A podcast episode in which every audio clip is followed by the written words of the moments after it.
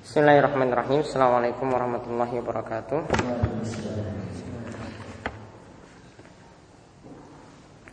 Alhamdulillahirrahmanirrahim Wassalatu wassalamu ala ashrafil anbiya wa mursalin Nabiina Muhammadin wa ala alihi wa sahbihi ajma'in Baik, uh, Fiddin, Bapak-Bapak sekalian Semoga selalu dirahmati oleh Allah subhanahu wa ta'ala Kita bersyukur karena Allah subhanahu wa ta'ala masih memberikan kita nikmat Sehingga dengan umur yang Allah berikan pada malam hari ini Kita masih bisa duduk di majelis ini Untuk melanjutkan pembahasan rutin kita tentang Fikih muamalah atau kitabul buyu fikih jual beli. Tapi saat ini kita akan membahas setelah kita membahas pada pertemuan yang lalu tentang jual beli inah. Kemarin apa yang dimaksud dengan jual beli inah?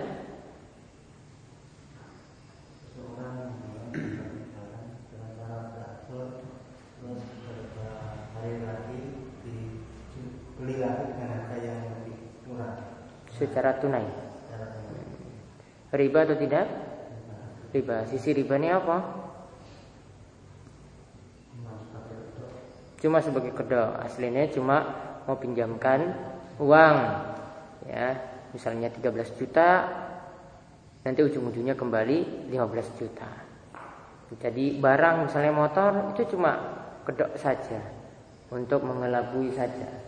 Jadi dia jual motor awalnya si A jual motor pada si B dengan angsur 15 juta. Ya, totalnya pokoknya 15 juta. Terus habis itu dibeli lagi oleh si A motor tadi.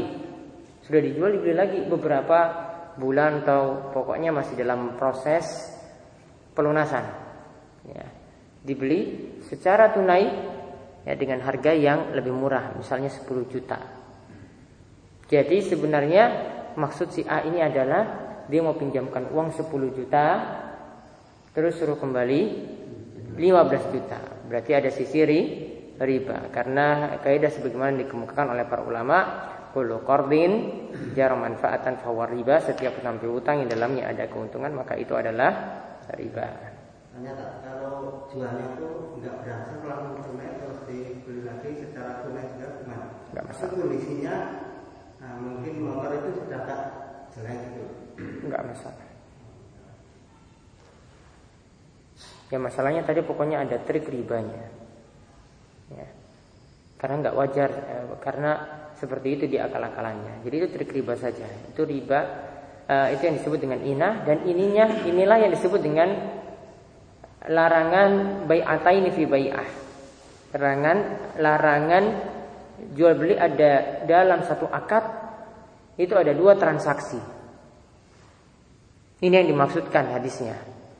Ya. Pernah disinggung seperti itu ya. Ini adalah yang dimaksudkan kalau ada hadis yang katakan ya larangan dua transaksi dalam satu akad. Karena situ modelnya dua. Dalam satu akad itu tadi kan modelnya du, dua. Jual beli lagi. Hadis tadi itu bukan dipahami kalau orang jual tunai 13 juta misalnya. Kalau nyicil kredit 17 juta. Itu bukan itu yang dimaksud. Karena yang namanya pendengar penambahan waktu kita bayar nyicil, tentu saja orang pingin biayanya lebih tinggi daripada orang yang beli cash tunai. Gak ada orang mau bisnis ya orang yang tunda pembayaran itu nilainya sama atau harganya sama dengan orang yang cash. Gak mungkin. Gak ada penjual mau seperti itu. Karena bertambahnya waktu. Dengan bertambahnya waktu ini, ya tentu saja harganya pasti beda dengan harga tunai. Jadi tidak ada masalah kalau seperti itu. Jadi kalau ada yang tawarin barang, ya Pak, mungkin kalau beli motor ini tunai langsung bayar 13 juta. Tapi kalau Bapak nyicil ya taruhlah total 17 juta lah dengan angsuran sekian sekian. Satu bulan itu berapa? Seperti itu tidak ada masalah. Boleh. Asalkan tidak ada denda nanti ketika jual beli angsuran tadi. Kalau ada denda, dendanya itu riba. Ya, dendanya tadi itu riba. Karena di situ ya, termasuk kalau qardin Jerman fawar riba. Situ ada pemanfaatan dari utang piutang karena kan dia suruh nyicil kan berarti ngutang. Pelan-pelan diangsur, pelan-pelan diangsur. Kalau dia tambah denda, berarti kan dia tambah riba di situ. Itu yang tidak boleh. Jadi paham ya kalau ada hadis yang katakan jadi ini perlu diluruskan pemahaman ya. Kalau ada yang menyatakan misalnya ini jual beli kredit tidak boleh. Kalau ada yang katakan kesekian kredit lebih tinggi itu tidak boleh. Ya, karena berdasarkan hadis tadi Nabi SAW itu melarang dua transaksi dalam satu akad. Nah ini pemahaman yang keliru. Sebagian memang sebagian ulama berpendapat seperti itu. Namun pendapatnya kurang tepat dari sisi mengemukakan alasan. Seperti itu tidak ada trik riba, tidak ada masalah sama sekali. Konsekuensi waktu seperti itu. Dan ulama-ulama belakangan juga tidak mempermasalahkan jual beli kredit semacam tadi. Yang mereka permasalahkan adalah jika ada denda, kemudian uh, keterlambatan tadi itu membuat ada kompensasi bayaran tambahannya denda tadi. Ya, itu yang masalah. Ya, aslinya tidak ada masalah. Atau ada trik misalnya, ada trik dalam jual beli leasing misalnya pihak ketiga. Nanti kita transaksi awalnya dengan pihak dealer. Ya Pak saya butuh motor 17 harga Vario 16 juta misalnya. Terus nanti pembiayaannya gimana? Pembayarannya gimana? Sudah nanti Bapak bayar aja di leasing. Ya bisa nyicil. DP pokoknya 500 ribu atau 1 juta nanti penyelesaiannya ke pihak leasing nyicil itu di situ nggak di dealer lagi Nah, kalau ada trik dengan pihak ketiga seperti ini, harusnya kan kita dengan dealer. Tapi kok penyelesaiannya dengan pihak leasing, maka itu aslinya transaksi yang terjadi pihak leasing itu membayar tunai kepada pihak dealer. Tunainya misalnya 16 juta. Nanti ujung-ujungnya dikembalikan totalnya kepada pihak leasing dari konsumen tadi sampai tambah misalnya jadi 20 juta. Nah tambahan tadilah itu ri, riba. Jadi trik kalau sudah ada pihak ketiga yang terlibat dalam transaksi transaksi seperti itu, utang piutang atau kredit, biaya berangsur, ya, maka itu adalah trik riba yang ada di situ. Jadi pahami baik-baik setiap masalah. Usahanya sampai lunas. Usahanya sampai lunas karena kenalan terus, ya? Ya bertobat banyak-banyak istighfar banyak-banyak sodako. Atau motornya didol wae rampung lunas utang. Melaku jalan utang lagi. Jalan utang lagi. Jalan kaki atau sewa mobil penumpak bis. Motor etek wae gitu ini yang penting bisa ikut kajian usaha ini sederhana ya karena memang kredit yang ada saat ini itu memanjakan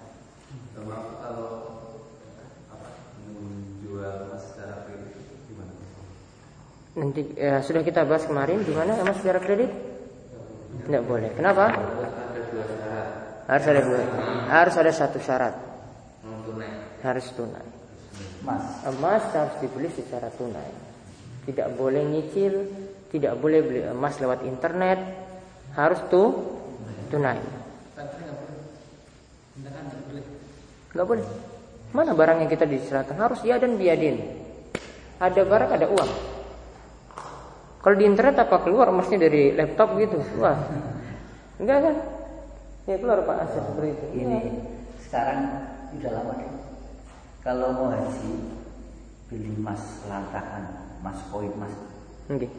Itu kalau dulu itu 50 satu gram 500. Cuma beli lapor pos bank kasihkan, kita hanya dapat surat.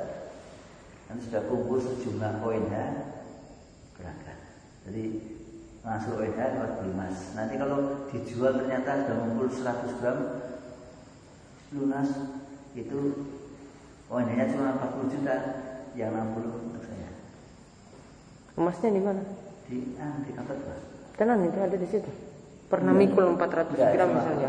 Bahwa saudara hmm? bapak ini telah emas sudah 25 gram. Saya butuh emasnya itu saya bisa pegang nggak? Nggak bisa. Hah? Jadi dia bisa tunjukkan nggak? Misalnya saya sudah punya 10 gram. Ngomong-ngomong aja. Wah, bisa. Jadi masuk ya dan diadin Pak Nasir serahkan uang, terus pegang emasnya. Ini emasnya. Ini emasnya Bapak. Sudah ya, saya nitip. Beli stok sekarang jalan terus. Ini saya nitip ini. Itu namanya dan biadin. Kalau tapi cuma ngomong, Pak ini emasnya Bapak, ini di sini sudah ini ya, sudah 10 gram. Mana mas saya, saya butuh mas saya, saya perlu tuh lihat. Siapa tahu dia cuma bohong. Jangan percaya. Jangan percaya. Harus syaratnya itu. Syaratnya itu perak ya. Iya, pokoknya emas jual beli seperti itu. Mau dilanggar ya monggo makan riba. Sampun? Ya, jadi riba paham ya? Dia ada trik-trik ini yang harus dipahami. Kadang kita, oh ini asli betul ini jual beli. Tapi sebenarnya itu hakikat riba. Jadi hadis-hadis yang kemarin kita bahas sampai sekarang ini nanti dipelajari baik-baik. Nah, sekarang yang kita bahas tentang masalah sekarang ini kaitannya dengan sogok menyogok. Sogok menyogok. Kenapa sampai pembahasan ini ada dalam bab riba? Ini beliau bahas kok bisa bahas sogok menyogok terus sampai bab riba ada di sini. Jadi masukin di bab riba. Karena namanya riba itu mengambil harta dengan jalan yang tidak benar. Sogok menyogok juga untuk mendapatkan sesuatu dengan jalan yang tidak benar. Disogok akhirnya. Dapat uang suap akhirnya. Aslinya bersalah. Gara-gara uang sogok jadi bebas. Ya kan? Jadi dia mengambil harta yang jangan jalan tidak benar. Seharusnya tidak seperti itu. Ikutilah jalannya sudah ada prosedurnya, aturannya. Nah, sekarang dibahas ini kaitan dengan itu terlebih dahulu tentang masalah syafaat. Nanti kita lihat setelah saya sebutkan hadisnya yaitu hadisnya dari Abu Umamah radhiyallahu anhu bahwasanya Nabi SAW itu bersabda man syafa'a li akhihi syafa'atan fa hadiyatan faqabilaha faqad ata aziman min abwabir riba. Hadisnya riwayat Ahmad, Abu Dawud, namun dalam sanadnya fihi maqal, ada kritikan.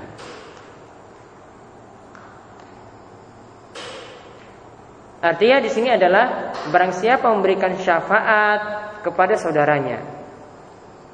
Syafaat itu maksudnya perantara.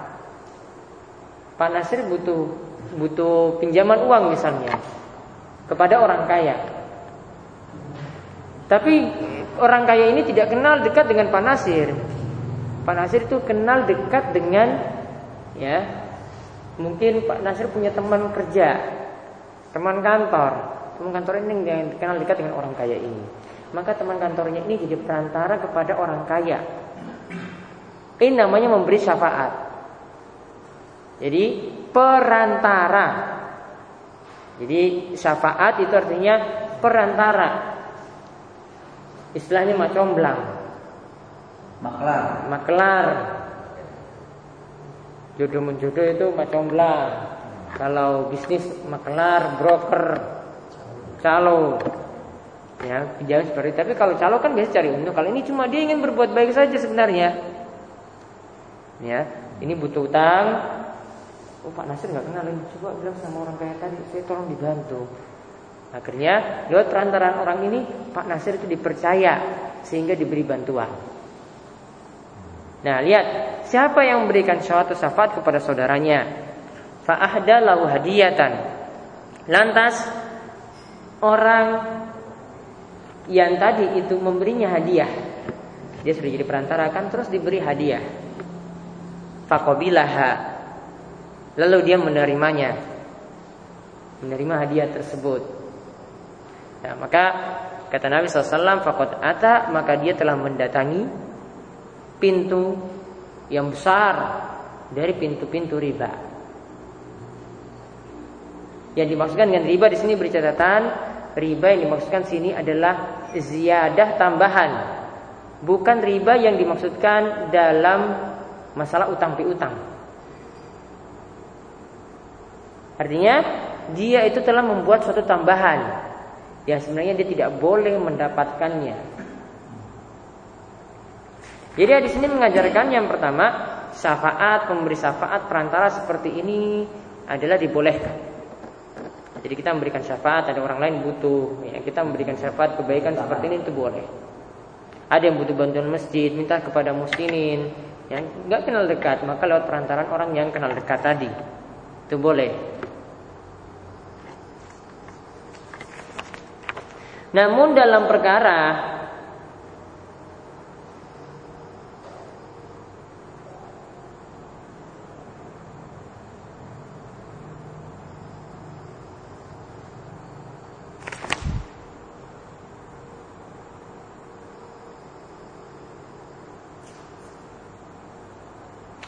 Jika dalam perkara memang orang lain itu berhak mendapatkan syafaat, maka ketika itu tidak boleh ada tambahan biaya atau tidak boleh ada hadiah. Ya. Jadi kalau memang saudara kita ini pantas mendapatkan bantuan, maka kita jangan ambil hadiah. Taruhlah itu cuma ya kita ingin cari pahala. Tidak usah ingin cari hadiah. Kalau kita ambil hadiah ketika itu, padahal ini sebenarnya pantas untuk mendapatkannya. Ya, maka kita di sini dikatakan telah mengambil ziyadah, mengambil tambahan. Ya, ini tambahan yang besar yang tidak dibolehkan. Namun di sini dikatakan tadi fi makal ya ada pembicaraan kritikan dalamnya. Ya, atau kita dapat katakan di sini disimpulkan oleh Syekh Abdullah Fauzan. Di sini itu adalah hadis yang lemah. Didoifkan oleh Imam Ahmad. Intinya namanya syafaat kalau kita menolong orang lain dalam kebaikan seperti tadi ya tanpa mencari pahala atau tanpa mencari imbalan maka itu adalah suatu kebaikan dapat pahala. Begitu juga kalau ada memberi syafaat dalam kejelekan. Misalnya ada orang yang sebenarnya dapat hukuman. Ya, gara-gara kenal dekat dengan pejabat misalnya minta pada pejabat ini supaya orang yang berat dapat hukuman tadi itu dibebaskan atau diringankan. Maka yang pemberi syafaat tadi dari pejabat tadi Dia telah memberikan syafaat dalam keburukan. Dia juga dapat dosa. Tidak boleh. Kalau memang orang itu pantas dapatkan hukuman seperti itu Ya sudah biarin. Jangan gara-gara ada pejabat Jangan gara-gara ada orang penting Sehingga orang lain itu diringankan hukumannya Itu gara-gara dia. Nah sekarang kita lihat Sekarang tentang riswah. Suap menyuap, sokok menyokok. Ya, jadi bukan hanya KPK saja yang ngurus-ngurus seperti ini dalam syariat Islam itu sudah ada. Sudah lama. Ya. KPK cuma mengambil saya dari ajaran-ajaran seperti ini, tidak bolehnya uang tips, tidak bolehnya sogok menyogok. Ini cuma dari sini itu aslinya adalah ajaran Islam. Nah. Sini kata Nabi SAW disebutkan dalam hadis Abdullah bin Amr radhiyallahu anhu ia mengatakan la ana Rasulullah SAW ar-rasy wal murtashi. Rasulullah SAW itu melaknat dua orang yaitu ar-rashi orang yang menyogok, yang keluarkan uang. Yang menyogok. Wal murtashi dan orang yang disogok. Jadi yang menyogok itu kena laknat ya kan? Karena dia kan mencari jalan supaya dia dihalalkan dalam suatu masalah. Padahal sebenarnya dia tidak tidak berhak mendapatkannya. Begitu juga Rasulullah SAW itu melaknat wal murtashi orang yang menerima jadi yang memberi dan menerima sama-sama kena dosa. Maka para ulama itu punya kaidah berdasarkan hadis ini, ya, al-aqdu kal mu'ti.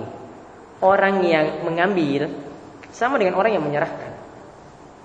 Jadi kalau kita mengambil uang sogok tadi, hukumannya sama seperti orang yang menyerahkan uang sogok tersebut. Hadis ini kita lihat dulu dikatakan di Abu Dawud, Termizi dan Termizi mensahihkannya.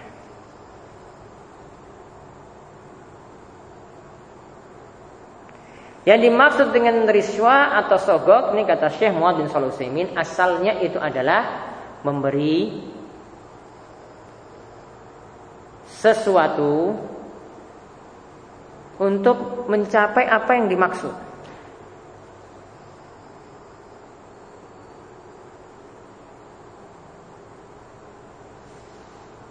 Namun kalau yang dimaksudkan ini biasanya adalah sesuatu yang sebenarnya dia tidak pantas mendapatkannya dia jadikan boleh mendapatkannya dengan uang sogok ini. Atau ketika dia itu berhak dapat hukuman, dia pengen selamat juga dengan uang sogok ini. Nah, itu yang tidak dibolehkan.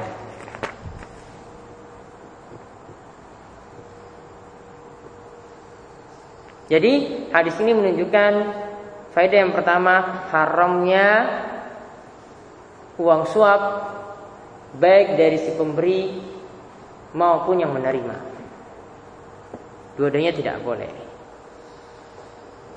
Kemudian faedah yang kedua, uang suap ini terlarang. Kadang satu kondisi diharamkan bagi yang menyerahkan. Diharamkan bagi yang menyerahkan ya.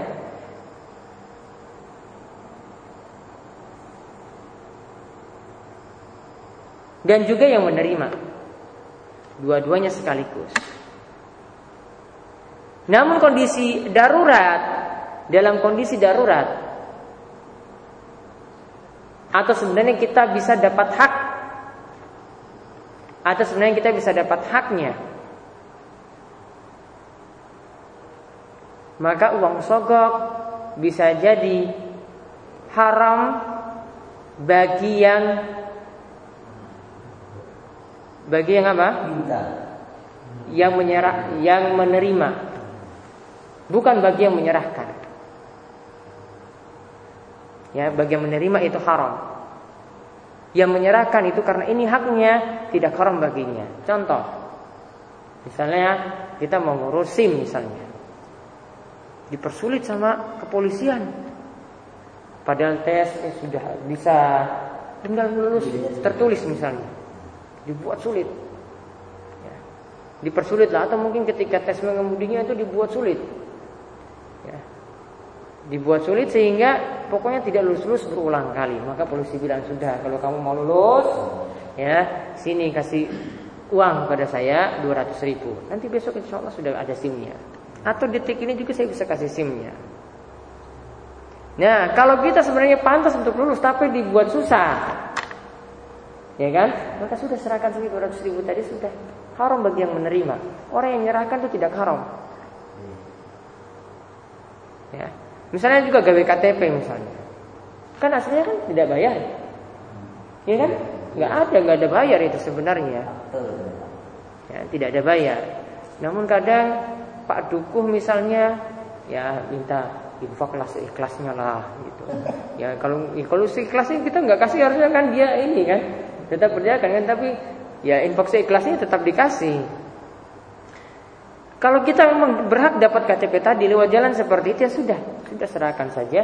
Dia yang menerima itu yang haram, kita menyerahkan itu halal karena kita berhak mendapatkan KTP tadi. Kita sebagai warga berhak mendapatkan. Sebenarnya tidak ada uang-uang seperti itu. Serahkan saja sudah. Karena juga ketika kita ngurus-ngurus macam-macam, mengurus kartu kuning, mengurus kerja, Ya mengurus apa-apa sebenarnya tidak bayar. Mengurus e, misalnya pergi ke KUA atau ke departemen-departemen tertentu sebenarnya tidak ada pembayaran sama sekali. Tapi kadang dari pihak ya dinas itu cuma bilang aja ini terserahlah infak seikhlasnya. Nah, sudah kalau memang seperti itu urusan kita jadi mudah. Tapi tanpa itu sebenarnya bisa jalan. Tapi gara-gara itu dia pingin ya sudah kasih saja sudah. Itu makan uang haram itu saya butuh dengan kartunya tadi, butuh dengan kartu kuningnya, butuh dengan urusan-urusannya. Ambil saja sudah serahkan aja uang tersebut. Hak bagi mereka.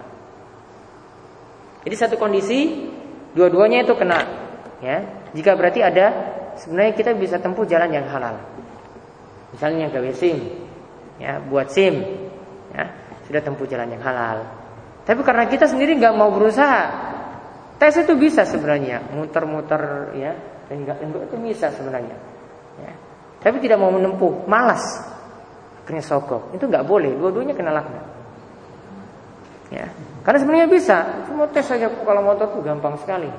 Tunggu Kalau masih ya, masih mungkin. Hah? Tidak tolong tambah selalu macet perpanjangan. Hmm. Minta sama siapa? Ya, bisa saya sendiri, tapi karena saya ngajar repot, bisa bilang biasa tidak orang. Tolong ini perpanjangkan STNK. Jasa lewat jasa. Ya. Jasanya habis itu nanti ngurus di situ dan ngurus di kepolisian. Dia ngurusnya bagaimana dulu? Dia pakai sogok-sogok lewat. Ya. Biasanya sogok pak. Lebih cepat yang jelas ya. Enggak boleh. Ngurus sendiri aja. Ya saya mau tanya belum lupa saya sebagai guru itu yang pakai itu kalau kenaikan kelas bagi rapor rapor itu kan dia kasih kotak depannya infak seikhlasnya. Iya. Itu uang fix, uang hianat. Iya. Kalau PNS nggak boleh. Gimana? Kalau PNS nggak boleh. Karena semua negeri Iya nggak boleh. udah berjalan lama sekali itu. Wah, ini walaupun berjalan lama, pokoknya orang itu. Pokoknya buatan alasan. Yang namanya seorang kepala sekolahnya apa gurunya juga? gurunya juga kalau ambil. Di sini belum dijelaskan, mungkin kita akan ketemu hadisnya. Pernah ada seorang pegawai Nabi SAW bekerja untuk bagikan zakat. Ya, dia sudah salurkan, salurkan, bagi atau nagih lah pokoknya. Ketika itu dia dapat uang tips. Ya mungkin kan ada yang ini kan kasih uang ini sudah bantu untuk ini kan uang tips. Padahal dia itu pegawai. Pegawai yang disuruh oleh Nabi SAW. Kemudian di ketika pulang diserahkan ini untuk kalian, jatah untuk kalian dan ini untuk saya. Saya dapat tadi uang tips istilahnya. Kalau dia pegawai. Maka Nabi SAW itu katakan, kalau seandainya kamu cuma tidur saja di rumah, apa kamu bisa dapat uang seperti itu? Tidak bisa. Karena dia dapati dari pekerjaannya. Kalau dia tidak kerja seperti itu, ya, tentu tidak dapat uang tips. Jadi ada sangkut pautnya dengan pekerjaannya. Maka Nabi SAW sebutkan itu uang khianat. Kenapa uang khianat? Yang atasnya itu nggak tahu, dia diberi. Yang atasnya tidak tahu kalau dia diberi seperti itu dan ini lebih mudah mendekati suap. Ya, namun maksudnya tidak ada awal-awalnya seperti itu, ya. Dan ini mirip nanti misalnya ketika uh, seorang pejabat misalnya ketika hari hari raya dapat apa? THR. Parcel. Ya kan? Di parcel biasanya yang kasih-kasih itu ada sangkut pautnya dengan pekerjaannya. Parcel-parcel seperti ini tidak boleh. Tapi kalau parselnya tadi dari atas Kalau atas nggak apa-apa. oh, Dari pihak luar. Ya, dari pihak luar yang kasih. Nggak boleh. Ini termasuk uang khianat. Karena sebenarnya sebenarnya itu gara-gara pekerjaannya. Dia diberi mungkin waktu itu ada proyek dia bantu. Gara-gara pekerjaannya tadi kan lewat perusahaan Oh, ini. gratifikasi. Gratifikasi. Sudah ada dalam syariat Islam sudah ada. Itu baru muncul istilah itu di KPK. Kalau dia belum baca kitab ini udah. Ya sudah. Mereka ambil dari hukum Islam seperti itu karena itu lebih menjurus kepada sogok nantinya. Ya, itu lebih menjurus pada sogok. Tapi kalau sogok itu jelas-jelas. Kalau ini kan tidak ada maksud apa, cuma taruh kontak infak saja kan? Apa itu bukan hadiah Ustaz? Hadiah tidak dibolehkan. Hadiah ada dua macam. Ada hadiah yang boleh yang tidak ada sangkut pautnya dengan pekerjaan. Yang boleh yang tidak ada. Mm-mm. Yang Tidak ada sangkut pautnya dengan pekerjaan. Ya. Kalau ada sangkut pautnya dengan pekerjaan, itu hadiah juga. Namun masuk hadiah khianat. Kalau bisa disebut disebut kiamat. Karena atasannya itu nggak tahu.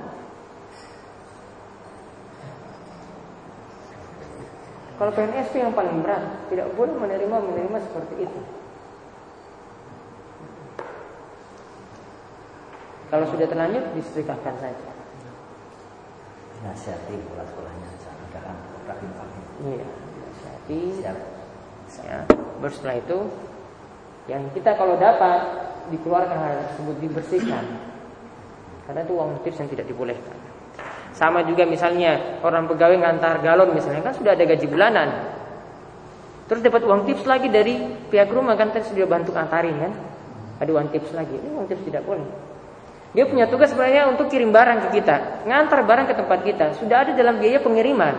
Untuk orang yang ngantar ini juga sudah ada. Tapi kadang dikasih uang, minta uang ini lagi, minta uang rokok pak, minta uang bensin lah. Tapi kalau kan mereka yang minta ini. kita kasih aja ya. Kalau jalannya dia mau turunin barang gara-gara kita kasih seperti itu, ya sudah kasih saja uang itu haram bagi kamu. Kalau atasnya memperbolehkan? Hmm? Kalau atasnya memperbolehkan baru boleh. Kalau PNS tuh atasannya yang membolehkan bagaimana? Karena institusinya tuh sampai ke atas tuh tinggi. Apa harus minta sama Pak SBY dulu? Berat. Mm-mm. Tapi kalau pegawai swasta enak, cuma sama majikannya saya dilapor Pak. Ini tadi saya ngantar galon, dapat uang seperti ini, boleh nggak saya pakai? Kan gak jadi khianat lagi, ya? kan? Gak jadi khianat. Atasnya oh sudah sudah itu kamu kerjanya bagus, bawa saja nggak apa-apa, nggak ada masalah. Sih. Bukan nanti hadisnya ada sendiri tentang hadayatul umar. Beliau tidak singgung di sini. Ada sendiri pembahasan. Tapi itu masih menjurus ke sogok menyogok. Sogok halus. Nah itu bahayanya kalau jadi pegawai. Ya pegawai itu dari sisi itunya harus hati-hati.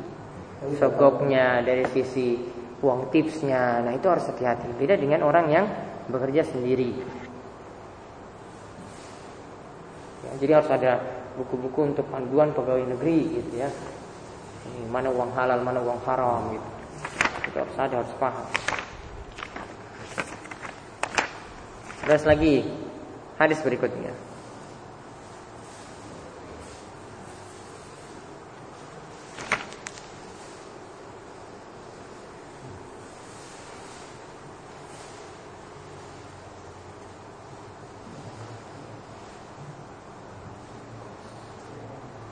Taib. Saya sebutkan tentang setelah bahasan riswah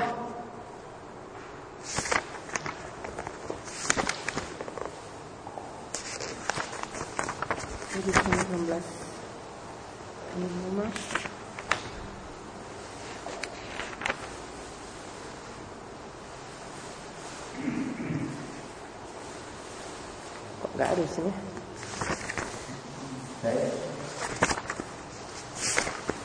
Jais, tentang Jais kan? Iya di sini nggak ada. Kita pun nggak ada. Ya. Yaitu dari Abdullah bin Amr. Ya, dari Abdullah bin Amr ia mengatakan bahwasanya Rasulullah Shallallahu Alaihi Wasallam bersabda. Abdullah bin Amr bin As. Anna Rasulullah SAW amarahu ayu ayu jahiza jaisan fanafidat al-ibil. Bahwasanya Nabi SAW itu pernah menyuruhnya untuk menyiapkan tentara. Ya, jadi Nabi SAW itu wakilkan kepada si Abdullah bin Amr bin Al-As untuk menyiapkan tentara. Fanafidat al-ibil. Tetapi unta-unta itu telah habis. Fa'amarahu ayyakhudha ala qala sadaqah. Maka Nabi SAW itu memerintah sudah ambil dulu pinjam dulu dari unta sedekah, yaitu unta zakat. Kan zakat kan ada berupa unta ya kan? Nah diambil dulu unta zakat.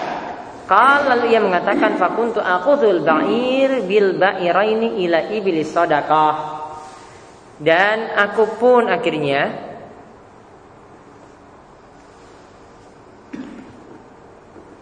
ketika itu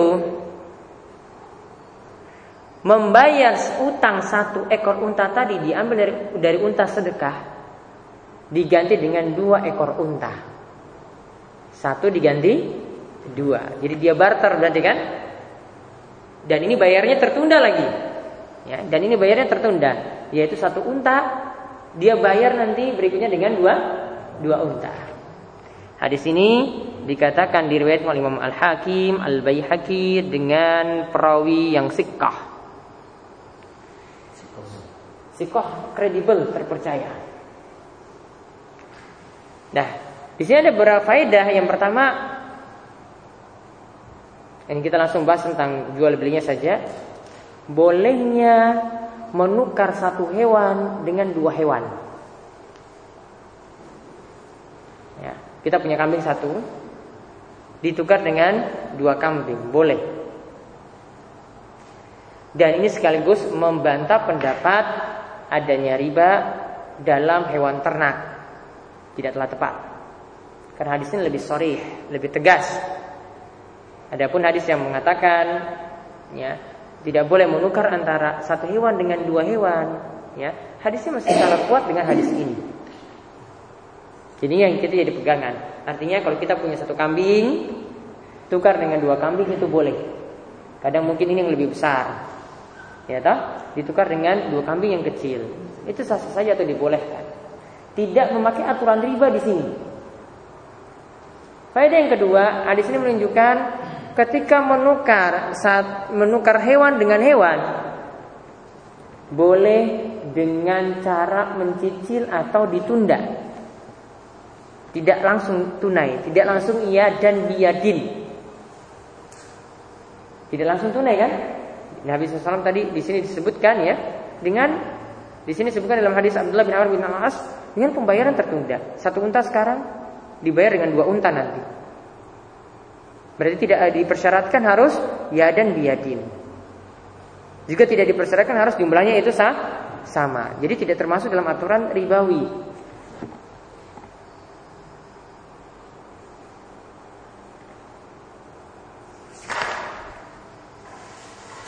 Kemudian faidah yang ketiga bolehnya adanya biaya tambahan atau harga yang lebih tinggi dalam pembayaran berangsur. Dalam pembayaran kredit boleh lebih tinggi daripada cash, daripada tunai. Ini dikatakan oleh Syekh Muhammad bin Shalih Karena apa? Lihat. Ketika itu kan harusnya satu unta dipinjam diganti dengan satu. Namun karena ini tertunda kan, tertunda.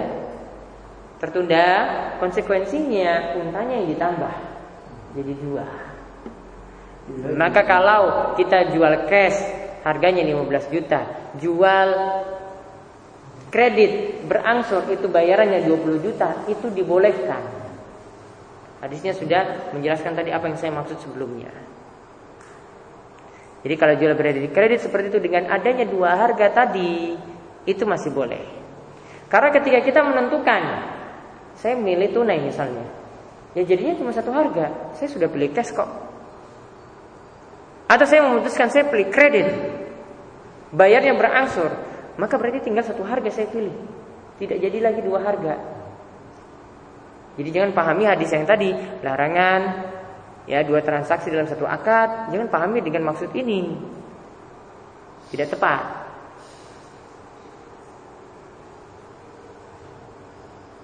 Nah ini yang ada dalam jual beli kredit.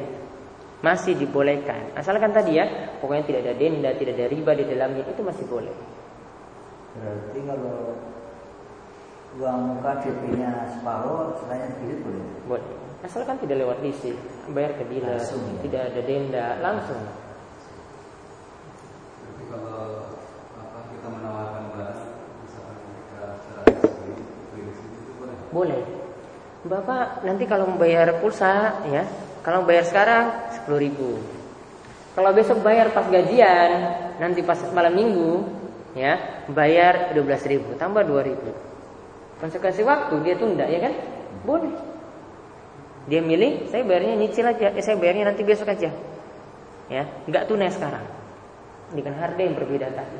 Cash sekian, ya berangsur sekian, boleh. Benar. Kalau misalnya tunai 15 juta, kalau kredit 20 juta. Terus kalau dalam rentang asuran itu misalnya baru 2 tahun misalnya dilunasi itu harus 20 juta atau yang mengatakan atau gimana? Kalau misalnya angsurannya lima tahun. Angsurannya lima tahun. Terus tapi? Ya, baru dua tahun. Nah ini udah punya utang nih, mau dilunasi. Nah itu jadi pun yang ada yang 20 juta atau ada misalnya pihak harus dengan 20 juta. Harus 20 juta. Ya. Karena kalau dilunasi saya diskon, nah itu nggak boleh. Nggak boleh. Akadnya jadi tidak jelas. Konsekuensinya seperti itu. Kecuali kalau itu ada uh, riba di situ. Ada riba, ya tak? Mungkin lewat leasing, ya tak? Atau kita karena pinjam uang di bank. Pinjam kan beda dengan beli tadi kan? Tadi kan beli tapi pakai trik riba. Sekarang kita pinjam dengan bank. Angsurannya 20 juta tadi sampai misalnya 5 tahun. Kita ingin cepat lunasi, ya segera lunasi. Namun kalau dalam jual beli, misalnya dia potong di tengah-tengah perjanjian tadi, yang seharusnya lunas dalam waktu lima tahun, tapi dua tahun ini saya sudah mau lunas ini saya sudah mau bayar tunai, maka harus ikuti dengan pembayaran 20 tahun tadi. Karena kalau dia pilih tengah-tengah dengan harga yang baru, jadi tidak jelas transaksinya. Mana harga yang dia pilih kalau begitu? Ya kan? Jadi tidak jelas. Nah, tidak jelasnya ini yang disebut dengan majhul dalam jual beli, majhul dalam saman, yaitu majhul dalam masalah harga. Harus ada kejelasan. Atau buat perjanjian sejak awal. Jika saya lunas 5 tahun jadi 20 juta. Ya, kalau dua setengah tahun ya jadi separuh antara uh, misalnya 15 juta dan 20 Tapi harus dibuat juga perjanjian. Ini mau pilih yang mana? Mau dua setengah tahun atau lima tahun? Pokoknya tetap ikut itu aturannya. Nah ini yang kita bahas pada kesempatan kali ini. Ya, wonten pertanyaan? Ya. kaitannya dengan eh, penetapan dari Syekh Fauzan tadi berkaitan dengan hadis yang tentang syafaat tadi eh, kata tadi kan doif hadisnya apakah itu boleh hanya ketika mungkin tadi kan dilarang ketika menjadi perantara atau maklar itu dilarang dalam hadis dilarang untuk Ya. mendapatkan hadiah apakah dengan doifnya tersebut itu boleh Berarti boleh menerima dia.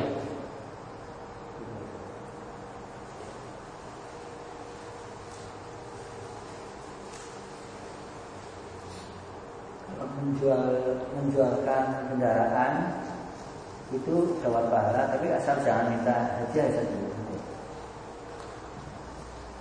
Selesai kok. Bentar. Oh, ikannya. jadi sakit.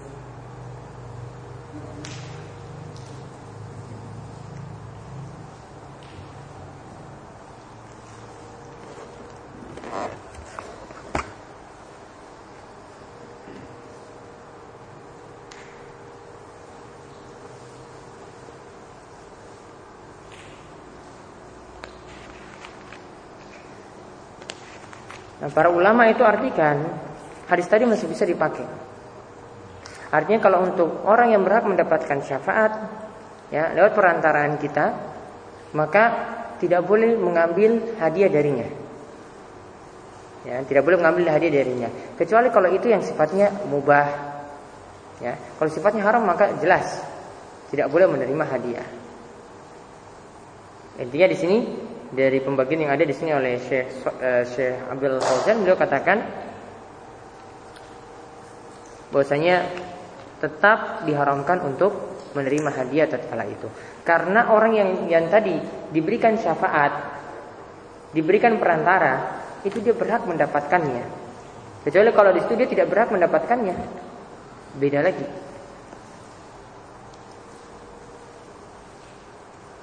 Ada lagi? Ini kita misalnya ditilang,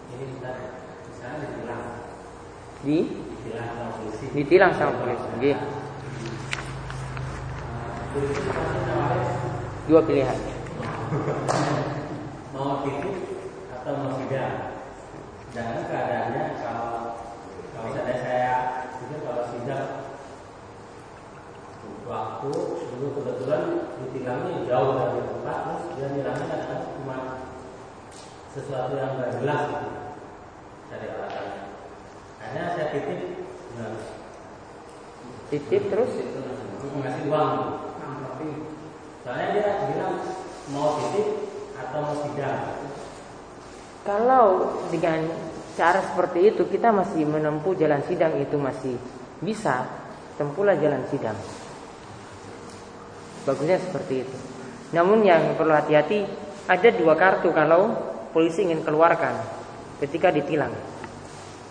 Yang pertama itu kartu ketika kita itu tidak setuju dengan penilangan. Kartu apa yang dikeluarkan? Merah atau apa?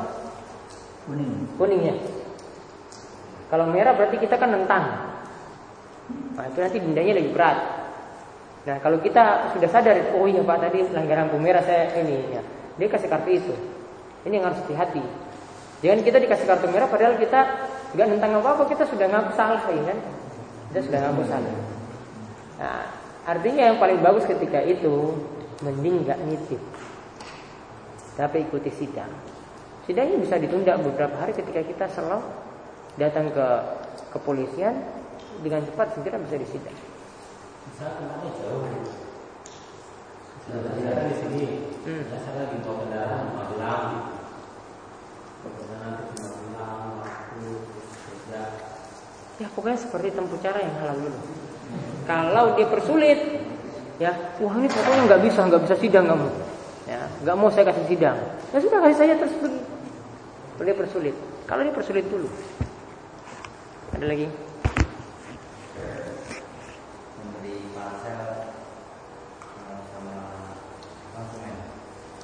Boleh. Ya nggak masalah. Dan tidak boleh tadi kalau itu masih pegawai, kemudian dari pihak-pihak luar yang kasih. Jadi uang tips. Kalau tadi memberi parcel tapi pada konsumen yang setia, nggak ada masalah. Ada lagi? Ya. Ya, eh, pinjam, pinjam.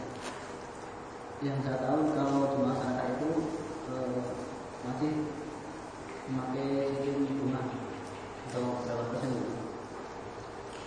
Kalau hasilnya itu digunakan untuk rumah rumah masyarakat itu, termasuk atau bukan? Sesuatu yang ada tambahan pokoknya dengan masyarakat ridho atau tidak Kalau itu kasusnya atau statusnya itu pinjam meminjam Meskipun diridhoi oleh seluruh masyarakat Maka tetap haram tetap haram Jadi yang ada tadi bagi hasilnya tadi untuk seluruh warga Itu bagi-bagi riba Tidak boleh Kalau kita terpaksa mengikuti regulasi seperti itu Ya sudah Sumbang saja tapi kita tidak manfaatkan tadi Uang dari utang piutang tadi yang dibungakan misalnya. Tidak boleh. Sodakohkan atau bersihkan istilahnya yang tepat. Tidak boleh dimanfaatkan sama sekali. Orang mesti atau tidak sama dengan perbuatan zina misalnya ya. Suatu perbuatan zina. Atau masyarakat itu setuju. Setuju ya, anak-anak semuanya itu pacaran misalnya. Ini sudah jadi regulasi nih. Pokoknya kalau mau nikah harus tempuh jalan itu. Maka peraturan ini tidak boleh diikuti. Yang tidak membuat suatu hukum yang haram itu jadi halal, tidak boleh. Sama dengan tadi masalah riba. Ada lagi? Termasuk itu tadi.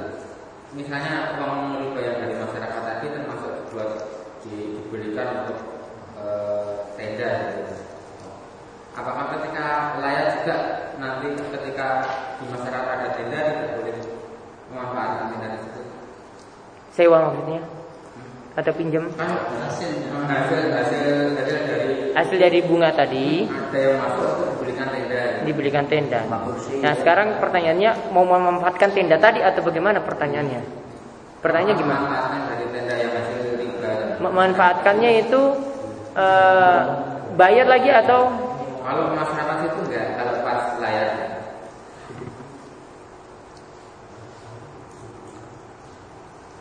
Kita ikut serta dalam utang piutang itu? Enggak boleh.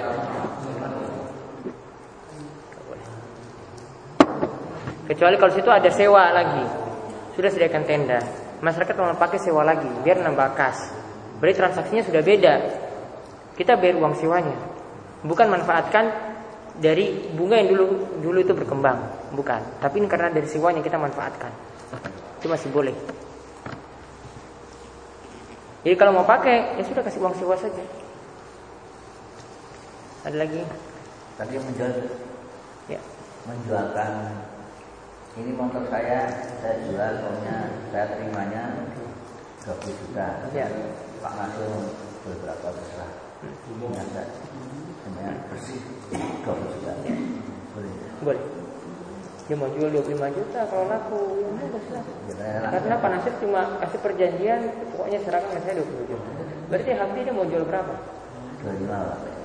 Misalnya 25 itu udah. Berarti kalau Pak Nasir beri batasan.